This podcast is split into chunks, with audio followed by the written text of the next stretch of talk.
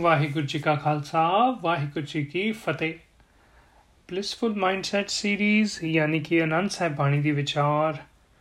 ਉਹਨੂੰ ਆਪਾਂ ਅੱਗੇ ਤੋਰਾਂਗੇ। ਅੱਜ 37ਵੀਂ ਪੌੜੀ ਕਰਾਂਗੇ ਜੀ, ਜੋ ਆਪਣੀ ਆਪ ਦੀ ਸਫ਼ਾਈ ਔਰ ਬੜੇ ਬਰੀਕੀ ਨਾਲ ਕਰਨ ਵਾਲੀ ਜਿਹੜੀ ਸਫ਼ਾਈ ਹੈ ਜਿਹੜਾ ਕੰਮ ਸ਼ੁਰੂ ਕੀਤਾ ਹੋਇਆ, ਆਪਾਂ ਜਿਹੜੀ ਟੈਕਨੀਕ ਅਸੀਂ ਵਰਤਦੇ ਆ ਰਹੇ ਹਾਂ, ਗੁਰੂ ਸਾਹਿਬ ਤੋਂ ਸਿੱਖਦੇ ਆ ਰਹੇ ਹਾਂ, ਉਹ ਕੰਟੀਨਿਊ ਹੋਣੀ ਅੱਜ। ਤੇ ਉਮੀਦ ਹੈ ਕਿ ਸਾਰੇ ਜਣੇ ਨਾਲ ਨਾਲ ਤੁਸੀਂ ਪ੍ਰੈਕਟਿਸ ਵੀ ਕਰਦੇ ਪਿਓ ਉਸ ਟੈਕਨੀਕ ਨੂੰ, ਹੈ? ਰੋਜ਼ ਸਵੇਰੇ ਉੱਠ ਕੇ ਆਪਣੇ ਆਪ ਨੂੰ ਸੰਬੋਧਨ ਕਰਕੇ ਐਡਰੈਸ ਕਰਕੇ, ਆਪਣੇ ਬਾਡੀ ਪਾਰਟਸ ਨੂੰ ਐਡਰੈਸ ਕਰਕੇ, ਆਪਣੇ ਗਿਆਨ ਇੰਦਰੀਆਂ ਨੂੰ ਐਡਰੈਸ ਕਰਕੇ ਕੋਈ ਨਾ ਕੋਈ ਗੱਲ, ਕੋਈ ਨਾ ਕੋਈ ਮੈਸੇਜ ਦਿੰਦੇ ਆ ਜੀ ਆਪਾਂ। ਸੋ ਅੱਜ ਜੋ ਮੈਸੇਜ ਹੈ, ਉਹ ਹੈ ਆਪਣੇ ਕੰਨਾਂ ਨੂੰ ਦੇਣ ਦੀ ਗੱਲ। ਪਿਛਲੀ ਪੌੜੀ ਦੇ ਵਿੱਚ ਗੁਰੂ ਸਾਹਿਬ ਨੇ ਆਪਣੀ ਅੱਖਾਂ ਨੂੰ ਸੰਬੋਧਨ ਕੀਤਾ ਸੀ ਤੇ ਦੱਸਿਆ ਸੀ ਵੀ ਭਾਵੇਂ ਕਹਿੰਦੇ ਤਾਂ ਨਜ਼ਰ ਨੂੰ ਪਏ ਨੇ ਵੀ ਨਜ਼ਰ ਬਦਲਣੀ, ਪਰ ਬਦਲਣਾ ਗੁਰੂ ਸਾਹਿਬ ਨੇ ਸਾਡਾ ਨਜ਼ਰੀਆ ਹੈ। ਸਾਡਾ ਪਰਸਪੈਕਟਿਵ ਇੱਕ ਕਿਸੇ ਚੀਜ਼ ਨੂੰ ਦੇਖਣ ਦਾ ਬਦਲ ਦੇਣਾ ਹੈ। ਗੁਰੂ ਸਾਹਿਬ ਨੇ ਸੰਸਾਰ ਨੂੰ ਦੇਖਣ ਦਾ ਨਜ਼ਰੀਆ ਬਦਲਿਆ ਸੀ। ਹੁਣ ਦੇਖਦੇ ਹਾਂ ਕੰਨਾਂ ਬਾਰੇ ਕੀ ਕਹਿੰਦੇ ਨੇ ਜੀ। ਆਓ ਇੱਕ ਵਾਰੀ ਪਾਠ ਕਰ ਲਈਏ ਪੌੜੀ ਦਾ। ਏ ਸ਼ਰਵਣੋ ਮੇਰਿਓ, ਸਾਚੈ ਸੁਣਨਨੋ ਪਠਾਏ। ਸਾਚੈ ਸੁਣਨਨੋ ਪਠਾਏ, ਸ਼ਰੀਰ ਲਾਏ, ਸੁਣੋ ਸਤ ਬਾਣੀ। ਜਿਤ ਸੁਣੀ, ਮਨ ਤਨ ਹਰਿਆ ਹੋਆ ਰਸਨਾ ਰਸ ਸਮਾਣੀ। ਸਚ ਅਲਖ ਵਿਡਾਣੀ, ਤਾਂ ਕੀ ਗਤ ਕਹੀ ਨ ਜਾਏ।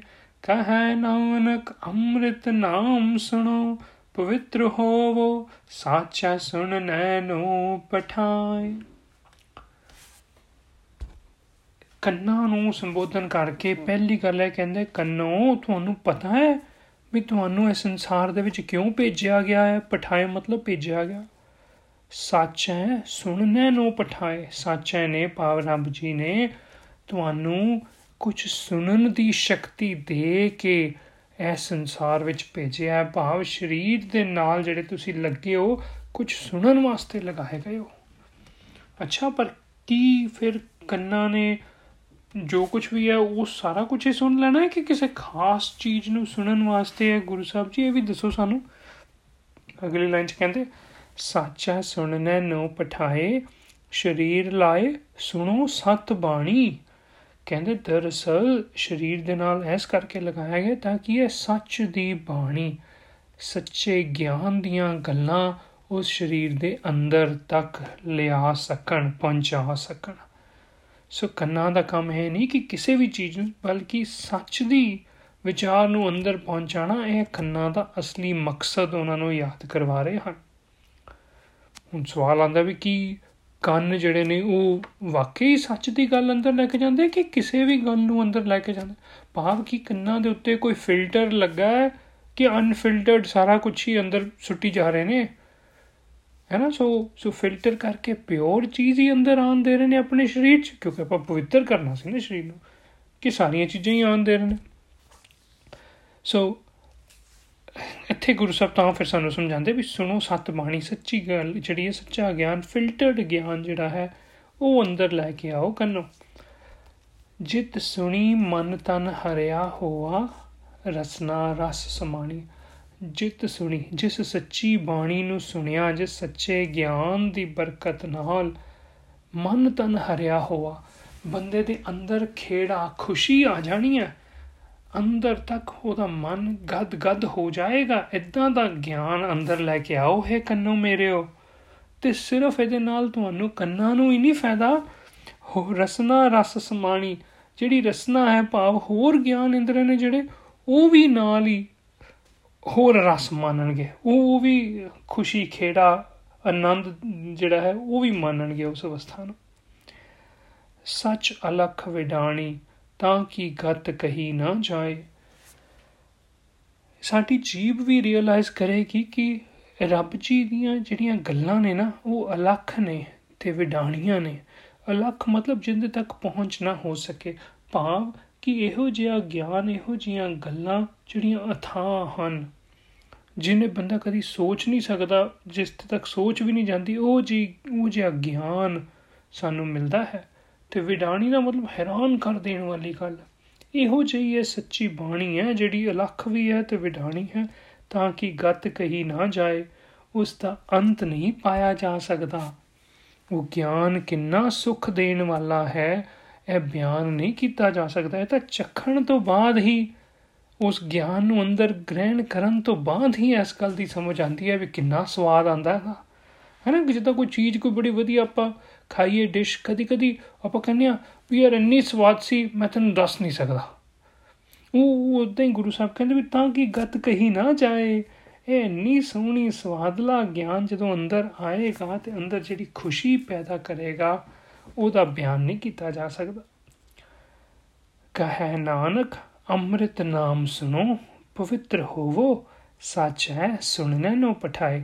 हे ਮੇਰੇ ਕੰਨੋ, ਦਰਸਲ ਮੈਂ ਕਰਨਾ ਤੁਹਾਨੂੰ ਪਵਿੱਤਰ ਚਾਹਨਾ। ਮੈਂ ਚਾਹਨਾ ਕਿ ਤੁਹਾਡੇ ਤੇ ਉਹ ਫਿਲਟਰ ਲੱਗ ਜੇ, ਜਿਹੜਾ ਸਿਰਫ ਸਾਫ਼ ਚੀਜ਼ ਨੂੰ ਹੀ ਅੰਦਰ ਲੈ ਕੇ ਆਏ। ਜਿਹੜੀ ਚੀਜ਼ ਮਾੜੀ ਹੈ, ਜਿਹੜਾ ਗਿਆਨ ਨਾ ਸੁਣਨ ਵਾਲਾ ਹੈ, ਜਿਹੜਾ ਗਿਆਨ ਇੰਪਿਓਰ ਹੈ, ਉਹਨੂੰ ਕੰਨ ਜਿਹੜਾ ਅੰਦਰ ਲੈ ਕੇ ਹੀ ਨਾ ਆਣ ਸ਼ਰੀਰ ਦੇ ਕੀ ਕਰਨ? ਕਹੇ ਨਾਨਕ, ਅੰਮ੍ਰਿਤ ਨਾਮ ਸੁਣੋ। ਅੰਮ੍ਰਿਤ ਨਾਮ ਨੂੰ, ਸੋਹਣੇ ਗੁਣਾਂ ਦੀਆਂ ਗੱਲਾਂ ਨੂੰ, ਜਿਹੜੀਆਂ ਬੰਦੇ ਦੇ ਅੰਦਰ ਨਵਾਂ ਜੀਵਨ ਭਰਨ, ਉਹਨੂੰ ਆਤਮਕ ਮੌਤ ਨਾ ਆਣ ਦੇਣ।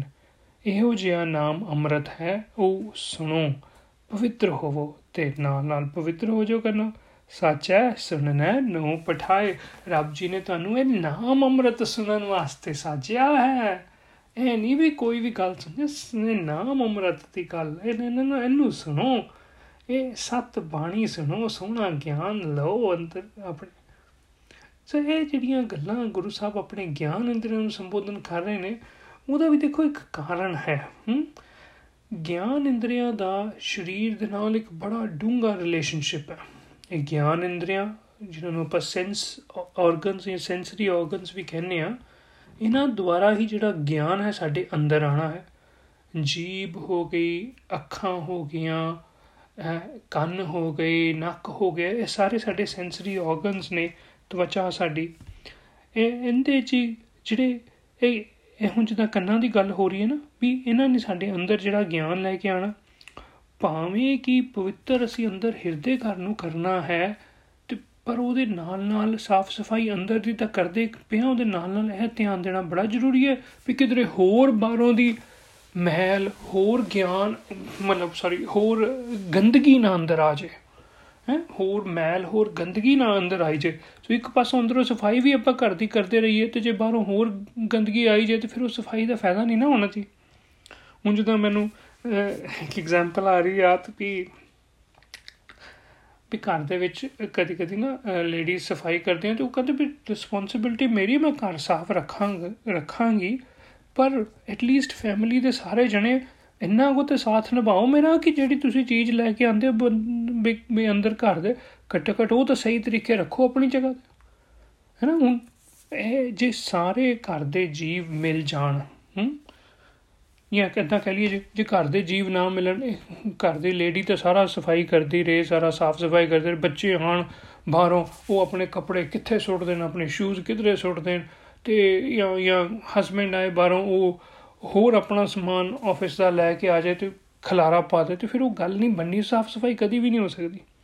ਸੋ ਜਿੱਦਾਂ ਕਿ ਘਰ ਦੇ ਸਾਰੇ ਜੀਆਂ ਦਾ ਰੋਲ ਹੈ ਉਹ ਸਾਫ਼ ਸਫ਼ਾਈ ਨੂੰ ਮੇਨਟੇਨ ਕਰਨ ਦੇ ਵਿੱਚ ਉਦਾਂ ਹੀ ਹਿਰਦੇ ਘਰ ਨੂੰ ਸਾਫ਼ ਕਰਨ ਦੇ ਵਿੱਚ ਇਹ ਸਾਰੇ ਗਿਆਨ ਇੰਦਰੀਆਂ ਦਾ ਰੋਲ ਹੈ। ਇਹ ਜੇ ਗਿਆਨ ਇੰਦਰੀਆਂ ਦੇ ਉੱਤੇ ਹੀ ਫਿਲਟਰ ਲੱਗ ਜਾਏਗਾ, ਜੇ ਅੱਖਾਂ ਦੇ ਉੱਤੇ, ਜੇ ਜੀਭ ਦੇ ਉੱਤੇ, ਜੇ ਕੰਨਾਂ ਦੇ ਉੱਤੇ ਫਿਲਟਰ ਲੱਗ ਜਾਏਗਾ ਕਿ ਉਹ ਹੋਰ ਗੰਦਗੀ ਨੂੰ ਅੰਦਰ ਆਣ ਨਹੀਂ ਦੇਣਗੇ, ਤਾਂ ਹੀ ਸਫ਼ਾਈ ਬਰਕਰਾਰ ਰਹਿ ਸਕਦੀ ਹੈ।